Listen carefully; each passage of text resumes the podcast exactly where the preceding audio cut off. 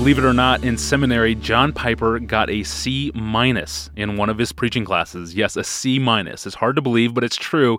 And he talked about it a few years back when he was asked where and how did he learn to preach. Here's what he said um, Watching my dad when I was six, eight, ten, twelve, uh, watching how not to do it in lots of places, uh, being unable to speak from grade five to my sophomore year in college, unable to speak in front of a group.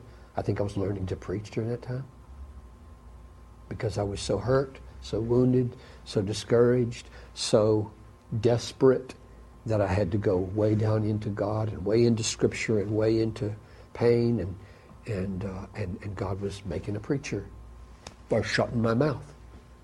You, you don't you don't become an effective preacher by becoming loquacious and effective communicator at age 16.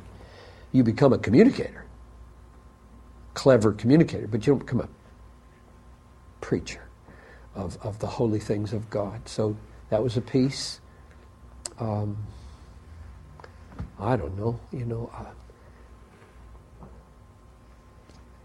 the courses that I took on preaching were marginally. I, I got the lowest grade in seminary in my preaching class. I got a C minus, I think, in James Daane's preaching class at Fuller Seminary. We never agreed on anything, and uh, except the principle that every text should have, every every sermon should have one point. He he said that over and over again. I, so I, I, made a terrible grade there, um, but there were other teachers that.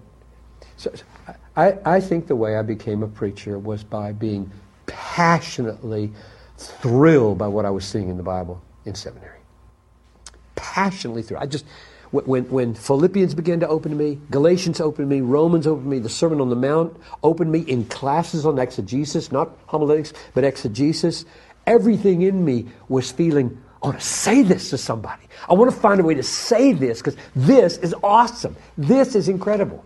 So pr- preachers today that that uh, go everywhere but the Bible to find something interesting or something scintillating and passionate to say, I, don't get it. I don't get that at all because I have to work hard to leave the Bible and go somewhere to find an illustration because everything here is just blowing me away. And it's that sense of being blown away by what's here, by the God that's here, and the Christ that's here, and the gospel that's here, and the Spirit that's here, and the life that's here, being blown away by this. Just kind of say, that's got to get out. That's got to get out. And then I, I, suppose how it gets out, you know, what is that? How it gets out? I don't know what that is. Um, that's just the way I'm, I'm wired, that, that, that I would say it a certain way, and then it's owing to me being a lit major. You know, that affects your language a little bit. And goodness, a thousand things go into your life, and nobody can copy anybody else. And I don't know. God makes us who we are, and I don't, I don't think there's much you can do to become a preacher except know your Bible and be unbelievably excited about what's there and love people a lot. and is, want to make the connection with people and what's there. That was Pastor John Piper, who is home from his trip to the Middle East, and that means we will soon return with all new episodes.